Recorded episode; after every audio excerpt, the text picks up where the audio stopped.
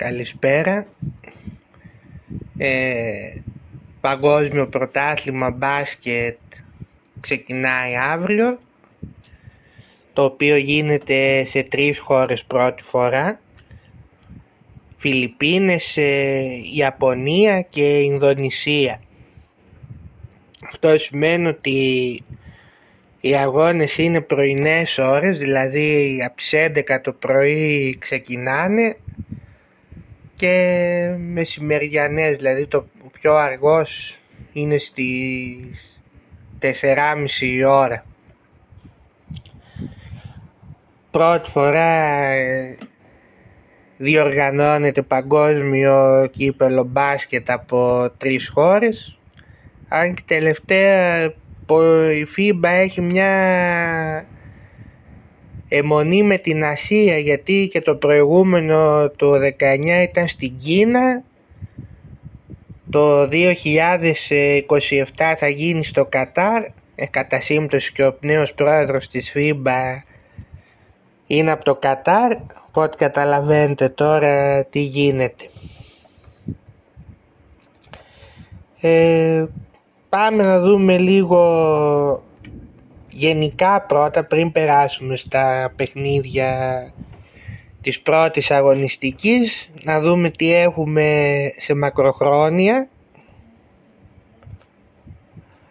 Λοιπόν στην, για την κατάκτηση τώρα πρώτο φαβορή δίνεται οι Ηνωμένες Πολιτείες με 1,80 έπεσε η απόδοση. Ήταν στο 2 αρχικά αλλά επειδή προφανώς έκαναν καλές εμφανίσεις στα φιλικά τη ρίξανε στο 1,80 Γαλλία δίνεται δεύτερο φαβορή στο 9 η Αυστραλία είναι στο 10 ο Καναδάς στο 11 ανέβηκε η απόδοση του Καναδά ήταν δεύτερο φαβορή, φαβορή στο 5 μέχρι και πριν μία εβδομάδα και μετά έχουμε την Ισπανία και τη Σερβία στο 13 Σλοβενία στο 19 Γερμανία 26 η εθνική μας είναι στο 31 αφού δεν θα παίξει και ο, και ο Γιάννης. Και πάει λέγοντας στη συνέχεια. Εγώ έτσι όπως τα βλέπω δεν θα έπαιζα τις Ηνωμένες Πολιτείες φέτος, δεν ξέρω, έχουν κατεβάσει έτσι ένα ρόστερ με παίχτες δεύτερης, τρίτης, τέταρτης διαλογής του NBA θα έλεγα, δεν έχει τα μεγάλα αστέρια μέσα. Και δεν νομίζω ότι πλέον είμαστε στις εποχές που μπορούσε εύκολα έτσι μια ομάδα των Ηνωμένων Πολιτειών και χωρίς πρωτοκλασσά τους παίχτες να πάρει εύκολα τον τίτλο. Εγώ νομίζω ότι έχει πολλές πιθανότητες να το χάσει φέτος το κύπελο. Ε, καλύτερος παίκτης τους είναι ο Μπράνσον που παίζει στους Νίξ. Ε, μετά ο Έντουαρτς και ο Ίγκραμ είναι πιο καλοί ας το πούμε. Πάντως τα φιλικά τα πήγανε καλά αν και στο τελευταίο με τη Γερμανία κερδίσαν 8 πόντους μόνο. Πάντως εγώ δεν θα θα ρίσκαρα αλλού. Θεωρώ δηλαδή ότι Γαλλία, Καναδάς και Ισπανία έχουν καλές τύχες να κάνουν την ε, έκπληξη. Η Γαλλία γενικά είναι μια ομάδα πολύ καλή. Εξάλλου ε, ήταν και στον τελικό στους πρόσφατους ε, Ολυμπιακούς Αγώνες. Ε, έχει κατεβάσει καλή ομάδα ε, ο Καναδάς επίσης έχει την καλύτερη ομάδα της σύγχρονης ιστορίας του με πολλούς NBAers μέσα. Ε, και η Ισπανία όπως και να το κάνουμε παραμένει η Ισπανία μια δυνατή ομάδα. Έχει τις παλιές καραβάνες το Γιούλ και το Ροντρίγκες μέσα τον Φερνάντες ε, τέλος πάντων νομίζω εδώ υπάρχουν ε, καλές προϋποθέσεις για να γίνει η έκπληξη από κάποιον από αυτές τις ομάδες. Την Αυστραλία δεν ξέρω. Ενώ αρχικά τη σκεφτόμουν δεν, δεν, ε, στα φιλικά δεν είδα να είναι και τόσο δυνατή. Καλή ομάδα βέβαια έχει έχει και το Mills κανονικά αλλά μου φαίνεται και δεν ξέρω λίγο loser αυτή η ομάδα. Δηλαδή πάνω που πάει να κάνει κάτι καλό όλο δεν τα καταφέρνει.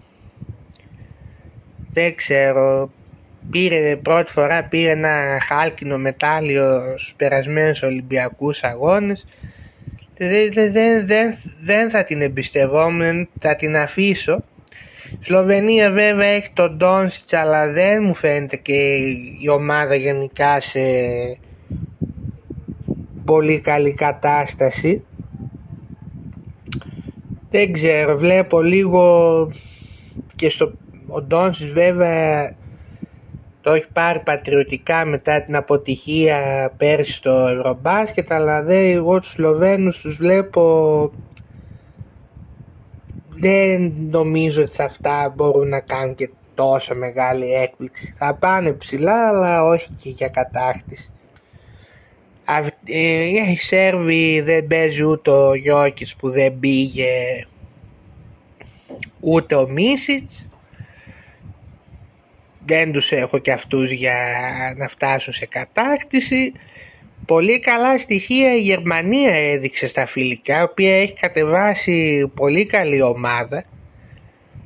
Έχει και το, το Σρέντερ, έχει Βάγνερ, Τάις, γενικά έχει πολύ καλούς παίχτες. Αλλά και εδώ υπάρχουν ε, οι αμφιβολίες για το μέταλλο της ομάδας. Δηλαδή δεν τους έχω να να μπορούν να φτάσουν και στην κατάκτηση του κυπέλα ας πούμε. Βέβαια η απόδοσή τους είναι υψηλή, είναι στο 26 και άμα τύχει και φτάσουν στο, στην τετράδα ας πούμε θα πέσει πολύ οπότε θα μπορεί κάποιος να κάνει και cash out άμα τους ε, ποντάρει. Εν ολίγης, εγώ θα έλεγα ότι από Γαλλία, Καναδά ή Ισπανία μπορεί να γίνει η έκπληξη. Και ένα καλό επίσης ε, που βλέπω εδώ στοίχημα είναι που προσφέρει ε, νικητής. Από ποιον όμιλο θα είναι ο νικητής; Λοιπόν αυτό εδώ στον ε, όμιλο ΙΤΑ είναι ο όμιλος που είναι μαζί ο Καναδάς και η Γαλλία τα οποία είναι μετά την Αμερική ας πούμε είναι δύο από τα φαβορή. Οπότε άμα ποντάρει κάποιος να είναι ο νικητής από τον όμιλο ΙΤΑ ας πούμε έχει 4,75 απόδοση. Καλύπτει δηλαδή και τη Γαλλία και τον Καναδά έτσι Τώρα στα υπόλοιπα έχει και στοιχήματα όπως πάντα για πρώτο σκόρερ όπου εδώ άμα δούμε τις αποδόσεις στο πρώτο φαβορή έχουμε είναι ο, ο Γκίλγεους Αλεξάνδρ του Καναδά με 4,5 και ο Ντόνσιτς και αυτός είναι στο 4,5 ο Έντουαρτς είναι στο 7, ο Μπογκδάνοβιτς στο 10 μαζί με τον Μάρκανεν και ούτω καθεξής. Εδώ το μυαλό αυτομάτως πάει στον Ντόνσιτς βέβαια αλλά δεν ξέρω το μόνο που με φοβίζει είναι μη, μη γίνει καμία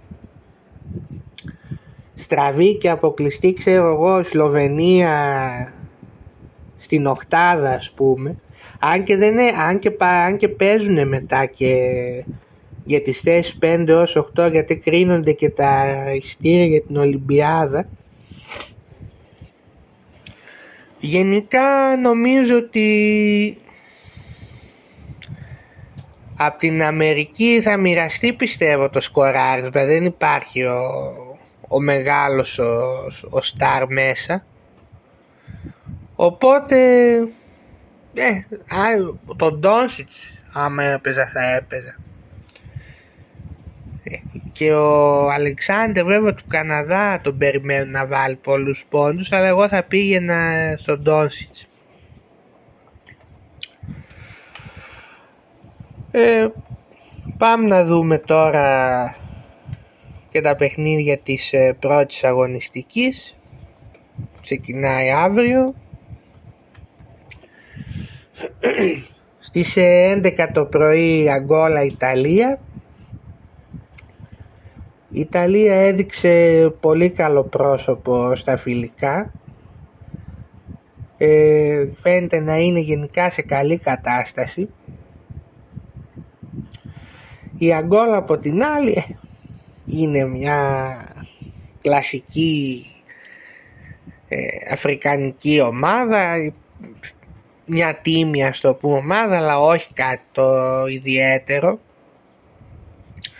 Εδώ θα έπαιζα το διπλό με handicap ε, μείον 21,5 πόντους για τους Ιταλούς το οποίο έχει ε, πάρει παιχνίδι γιατί πριν μια εβδομάδα ήταν στο μείον 18,5 αλλά πήρανε παιχνίδι οι Ιταλοί και επειδή κάνανε και καλές εμφανίσεις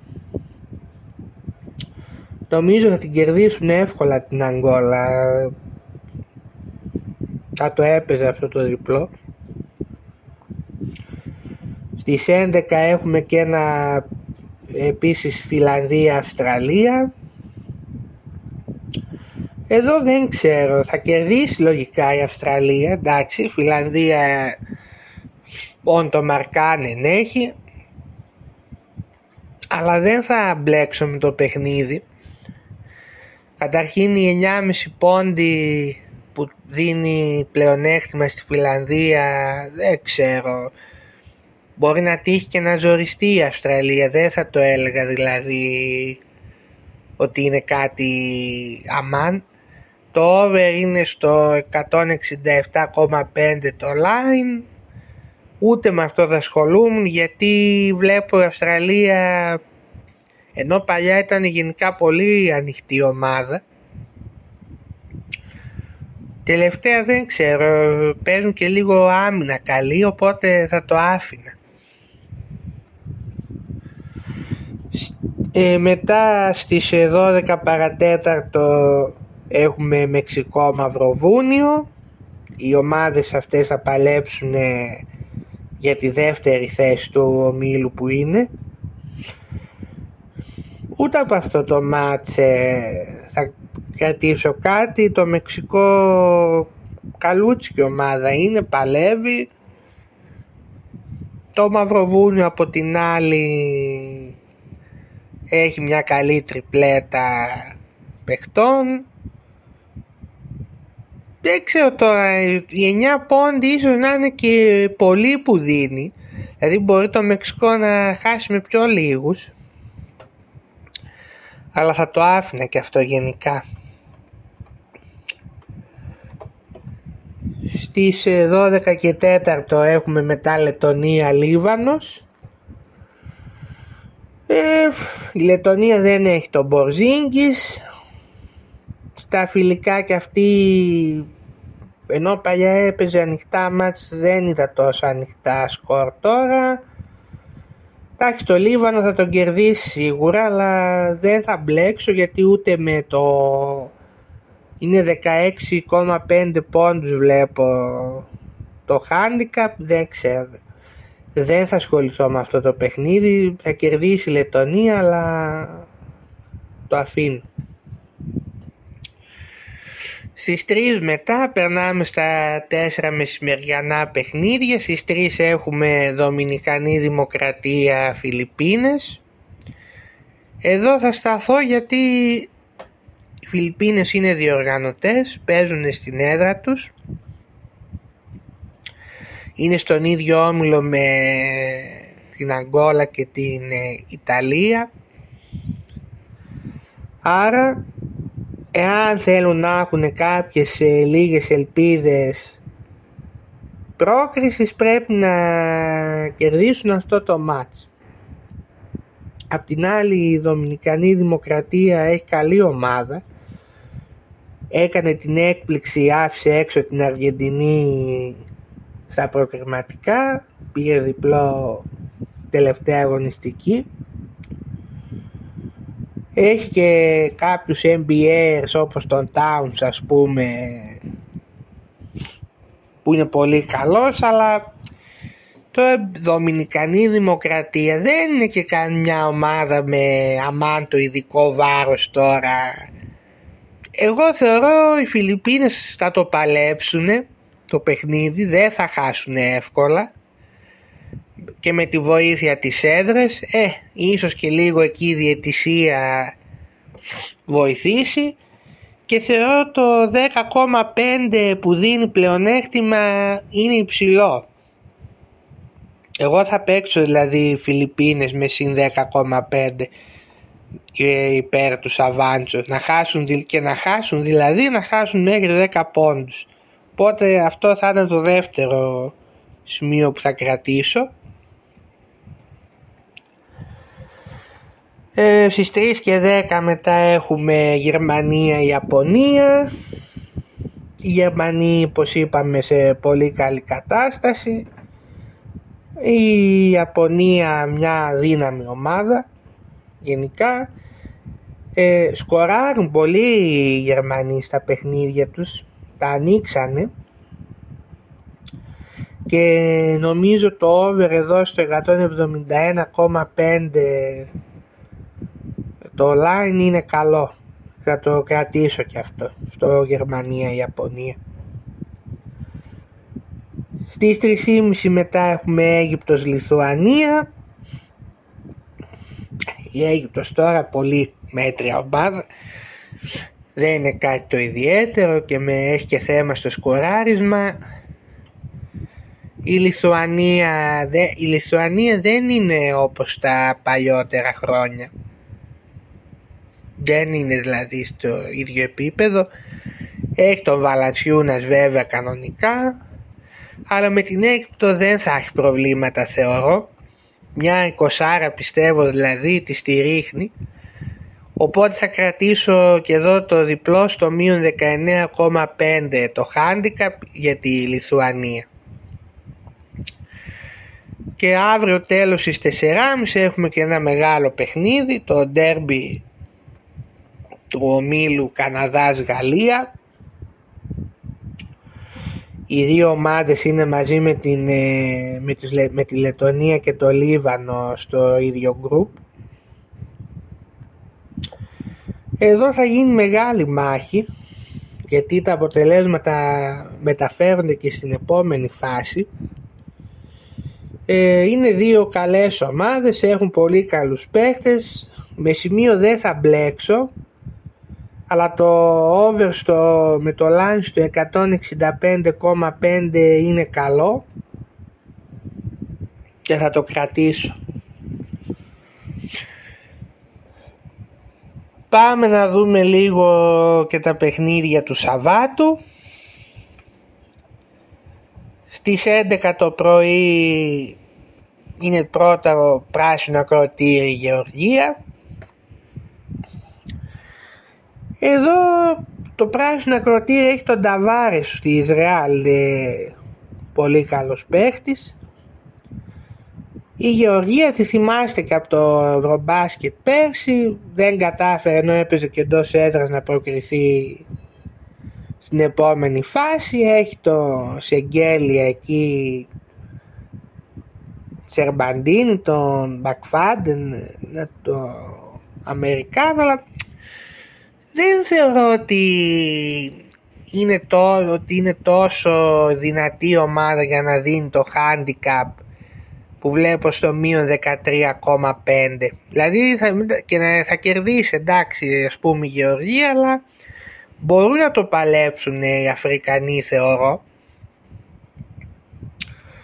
Οπότε εδώ θα πήγαινα στο, στον Άσο με, με το αβάντο των 13,5 πόντων υπέρ του πράσινου ακροτηρίου.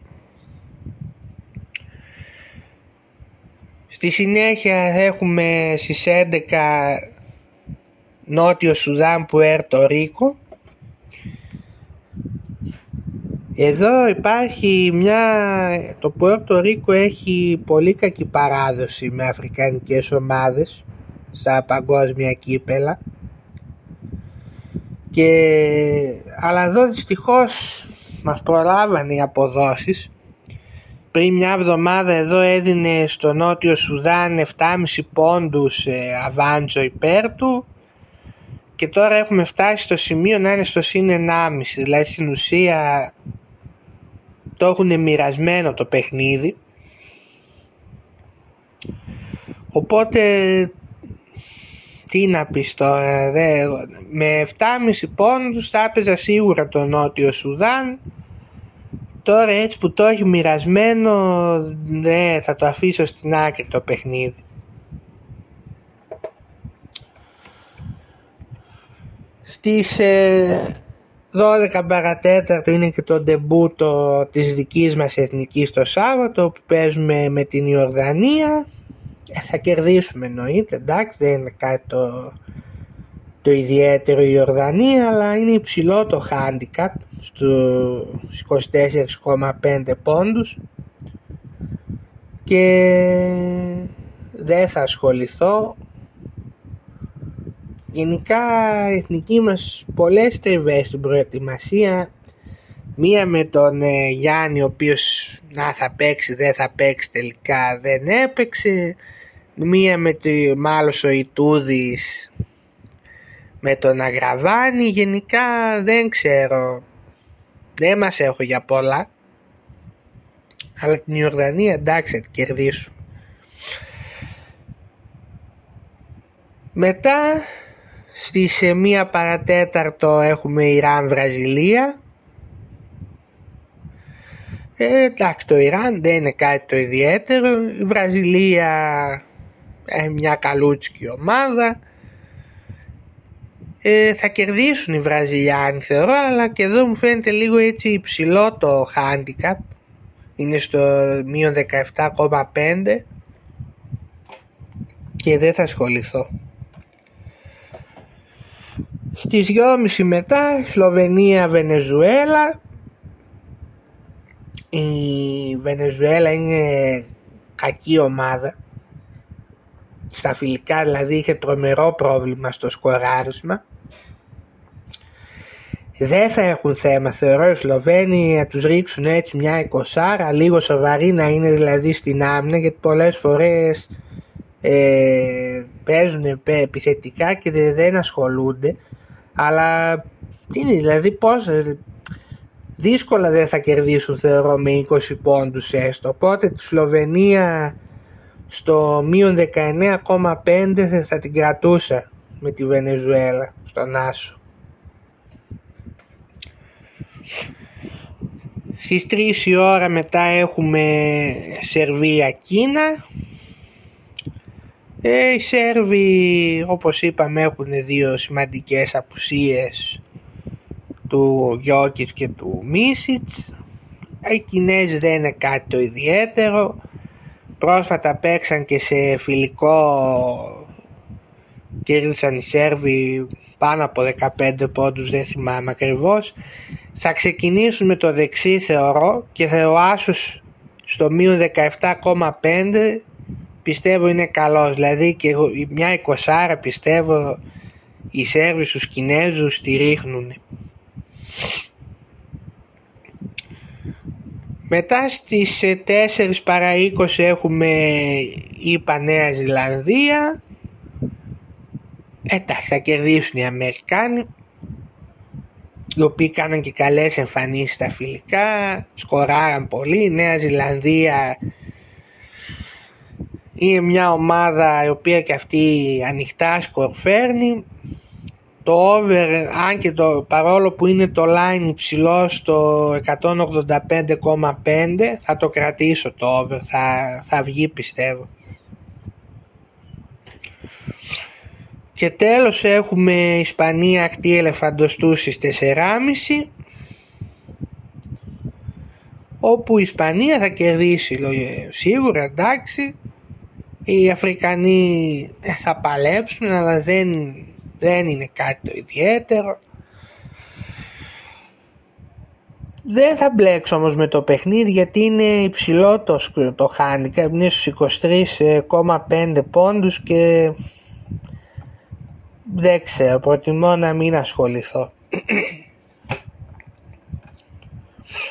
Αυτά λοιπόν είναι τα παιχνίδια της πρώτης αγωνιστικής που γίνεται Παρασκευή και Σαββάτο.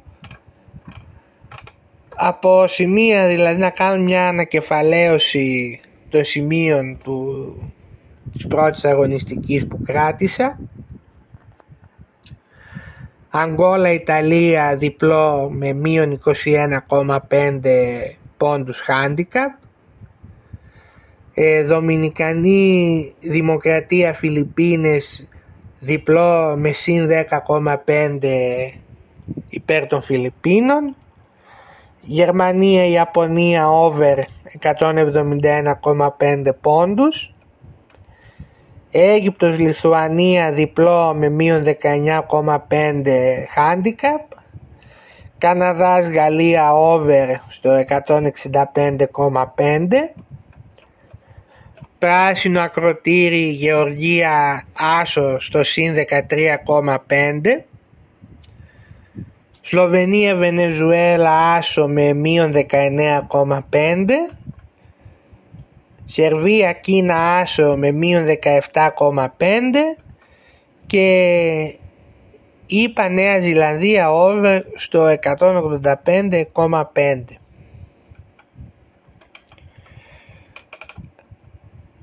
Αυτά με την πρώτη αγωνιστική. Τώρα μιας και λέμε για παγκόσμιο κύπελο σας πω μια ιστορία σε αυτό το σημείο η οποία ήταν ένα από τα μεγαλύτερα ταμεία όλων των εποχών που είχα κάνει ήταν λοιπόν 2002 ε,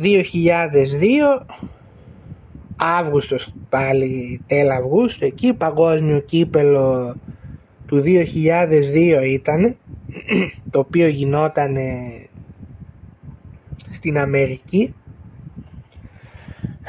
Τότε βέβαια τα πράγματα δεν είναι όπως τώρα. Τότε παίζαμε στον ΟΠΑΠ μόνο.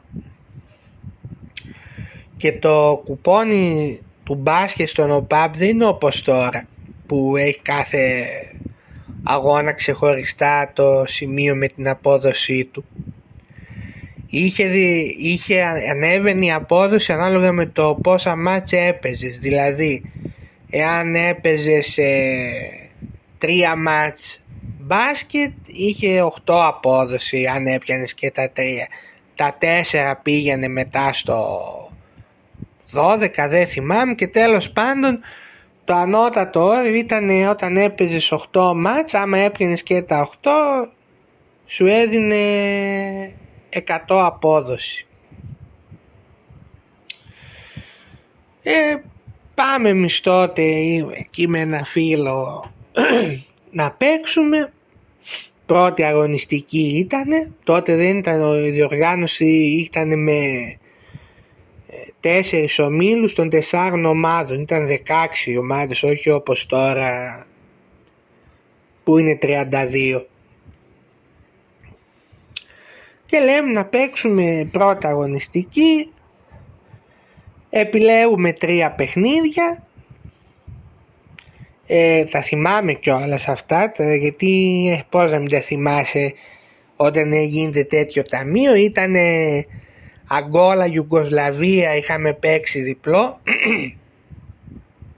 Έδινε γύρω στου, ε, στους 30 πόντους νομίζω ο Αβάντζο αλλά η Ιουγκοσλαβία, η Σερβία τότε είχε πάρα πολύ καλή ομάδα. Είχε το Ντίβατς, το Γιάκοβιτς εκεί, το Μποντίρο και γινόταν χαμός. Ε, Ισπανία, Καναδάς παίξαμε τον Άσο και εκεί γύρω στους 20 πόντους έδινε νομίζω ο Καναδάς ήταν πολύ χάλια τότε.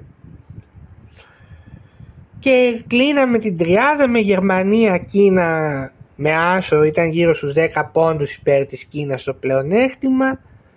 Η Γερμανία τότε ξέρετε είχε τον Νοβίτσκι ο οποίος μόνος του κέρδιζε τα παιχνίδια οι υπόλοιποι παίχτες δεν ήταν τίποτα το ιδιαίτερο λέει, τώρα ας πούμε η Γερμανία έχει κλάσει ανώτερη ομάδα η, ασυνολικά τότε ήταν αν είχε τον Νοβίτσκι τώρα η Γερμανία στην τωρινή ομάδα θα έπαιρνε και τίτλους τότε ήταν μόνο Νοβίτσκι και κάτι ένα οκουλάγια, Φέμερλινγκ, κάτι παλτά άλλα εκεί. Αλλά λέμε την Κίνα εντάξει θα την κερδίσει και μόνος του με καμιά δέκα πόντους. Βάζω λοιπόν αυτά τα μάτς μια βασική τριάδα με 60 ευρώ αν έβγαινα θα έπαιρνα 300. Και λέμε μετά για πλάκα δεν βάζουμε ένα δελτίο έτσι και τα 8 μάτς της πρεμιέρας με 100 απόδοση με 3 ευρώ και άμα βγούνε λέμε βγήκανε και βάζουμε και ένα δελτίο για πλάκα και τα 8 μάτς με 3 ευρώ. Τότε δεν υπήρχε ίντερνετ το 2002 όπως τώρα καμία σχέση που μπαίνεις βλέπεις live ενημέρωση τα πάντα και με τα κινητά καμία σχέση πίσω με τότε, τότε για να μάθεις αποτελέσματα ή με κάνα SMS έστελνες και σου στέλνανε το αποτέλεσμα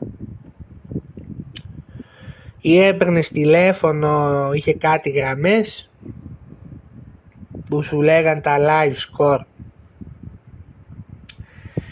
Ξεκινάνε λοιπόν τα παιχνίδια, νωρίς ε, το απόγευμα και το βράδυ έπαιζε η Σερβία με την Ισπανία.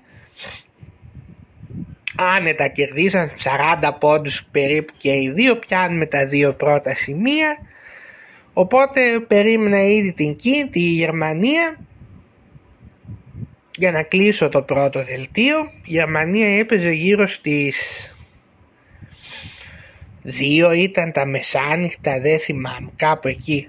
Και το Νόβα τα έδειχνε και είχε τύχει και τότε τα παιχνίδια. Βλέπω το παιχνίδι, ε, κέρδιζαν άνετα οι Γερμανοί πάνω από 10 πόντους. Στο τέλος λίγο πήγε κάπου ψηλό, μείωσαν οι Κινέζοι εκεί γύρω στους 10, 9 λέω όχι τώρα έχει γούστο να χάσουμε το σημείο αλλά ευτυχώς το κερδίσαν οι Γερμανοί το παιχνίδι. Πόσους πόντους δεν θυμάμαι 13-14 οπότε το κλείνουν το ένα το δελτίο. Παίρνουμε τα πρώτα τα 300 ευρώ. Ταυτόχρονα παίρνω και τηλέφωνο σε αυτή τη γραμμή που σας είπα. Να δω τι γίνεται και τα άλλα παιχνίδια που είχαμε παίξει για πλάκα. Μπας και βγαίνουν το ένα ήταν Ρωσία-Νέα Ζηλανδία. Είχαμε παίξει τη Νέα Ζηλανδία με, με Αβάντζο. Κέρδισε κιόλας η Νέα Ζηλανδία, το πιάνουμε. Ε, Βραζιλία-Λίβανος, άσο με Αβάντζο. Κέρδισε η Βραζιλία, το πιάνουμε κι αυτό.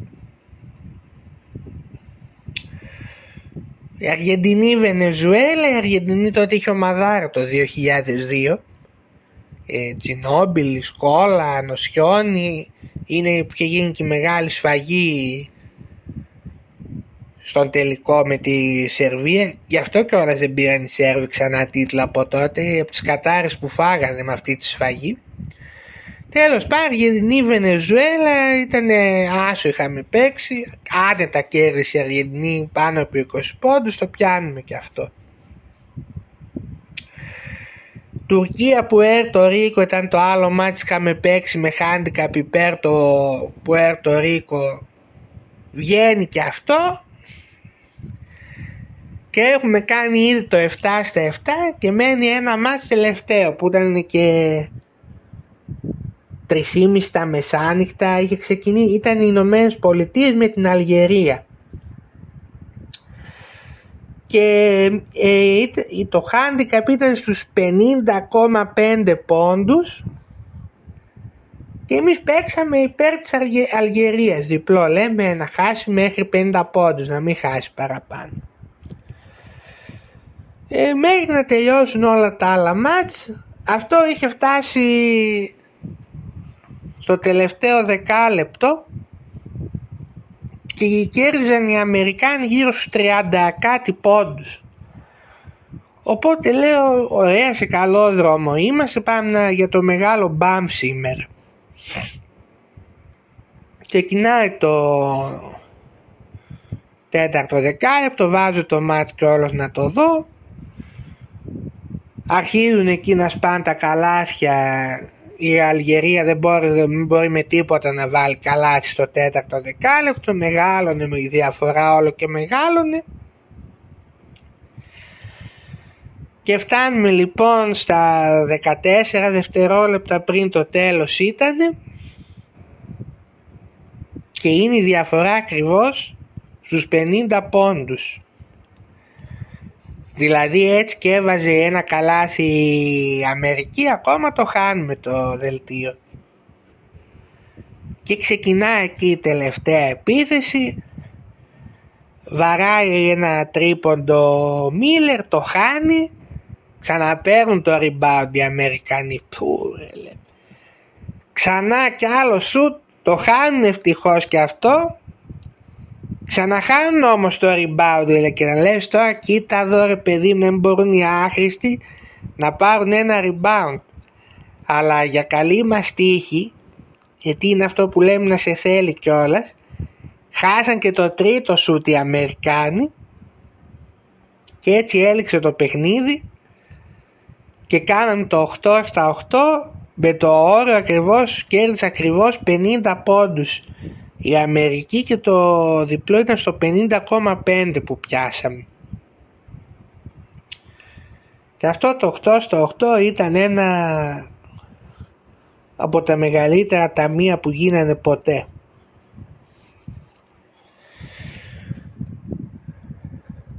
Τέλος, πριν κλείσουμε, πριν κλείσω αυτό το podcast,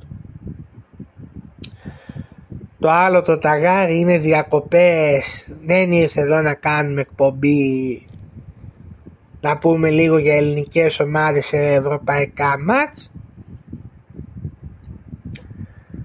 Ο Φόκος μόνο έκανε είδα κάτι βίντεο με τον Ακίκο. Οπότε πέντε λεπτά έτσι πριν κλείσω να πω λίγο και εγώ την άποψή μου για τα ευρωπαϊκά μάτς των ελληνικών ομάδων.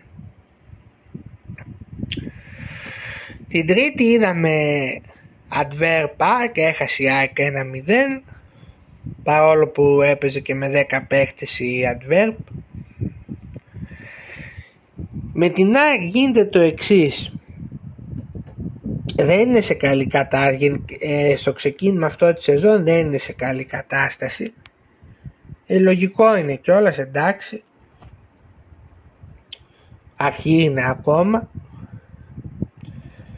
Αλλά δεν ξέρω γενικά νομίζω είναι λες και έχουν πάρει και λίγο ψηλά τον Αμανέ πολύ στην ΑΕΚ. Και την έχουν δει ότι έχουν γίνει ξαφνικά η Μπαρτσελώνα, η Ρεάλ, δεν ξέρω Δηλαδή έβλεπα μια περιραίουσα ατμόσφαιρα, έλα μωρέ και τι είναι αυτή και, και σιγά την ομάδα και, και η Βιάκ τι είναι στην Ευρώπη δηλαδή. Ε, τι έχει, τώρα εμφανίστηκε μετά από πόσα χρόνια. Πέρσι αποκλείστηκε από, πρόπερσι είχε αποκλειστεί από μια ομάδα από τη Βοσνία που δεν την ξέρω τη μάνα της. Πέρσι δεν έπαιζε καν Ευρώπη. Πού, πού και ως πού. Δηλαδή αυτό έτσι το καβάλιμα δεν το καταλαβαίνω. Παρ' όλα αυτά επειδή η Adverb δεν είναι κάτι το ιδιαίτερο. Είναι μια ομάδα τώρα εντάξει. μέτρια, άχρωμη, δεν. Δηλαδή πιστεύω στην έδρα της η θα κερδίσει άμα είναι σοβαρή και θα προκριθεί. Δηλαδή η ΑΕΚ νομίζω θα προκριθεί άμα παίξει σοβαρά. Ο Παναθηναϊκός τώρα τι να πω. Αυτό που είναι στη Μαρσέη δεν γίνεται μια φορά στα 10 χρόνια. Δηλαδή τέτοιο μάτς μαγική εικόνα αντί να έρθει 4-0 να τύχει τώρα να βάλω Παναθηναϊκός ένα γκολ με πέναλτι στο 98 και να έχουν ακυρωθεί με το βαρ γκολ της Μαρσέ και αυτά εντάξει εκεί κοιμήθηκε ο Θεός καθαρά ε, ε, έκανε και ο Μπρινιόλ την εμφάνιση της ζωής του και έτσι ο Παναθηναϊκός να περάσει τη Μαρσέη. Λογικά έχασε χτες από την Μπράγκα και πάλι ήταν τυχερός πάλι στο 90 πόσο μείωσε σε 2-1